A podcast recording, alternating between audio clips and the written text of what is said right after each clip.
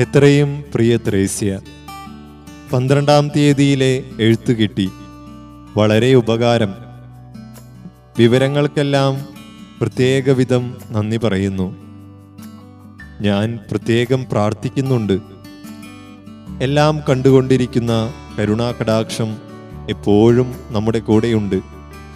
തിരുഹൃദയ പ്രതിഷ്ഠയ്ക്ക് ഒരുക്കമായി എന്നറിയുന്നതിൽ സന്തോഷം. അതൊന്നും ഈശോ മറക്കില്ല. ക്രിസ്തുമസ് മംഗളങ്ങൾ അങ്ങോട്ടും ആശംസിക്കുന്നു. അമ്മയെയും ലോനപ്പൻകുട്ടിയെയും എൽസിയെയും കുഞ്ഞുങ്ങളെയും സ്നേഹാന്വേഷണം ചെയ്യുന്നതായി പറയണേ. എല്ലാവർക്കും മംഗളങ്ങൾ. ഞാൻ ജനുവരി പതിനഞ്ചാം തീയതി അതിലെ വരുന്നുണ്ട്. ശേഷം കാഴ്ചയിൽ. സ്നേഹപൂർവം പ്രാർത്ഥനയുടെ കൂട്ടായ്മയിൽ കർത്താവിൽ സ്വന്തം ഫാദർ കനീസ്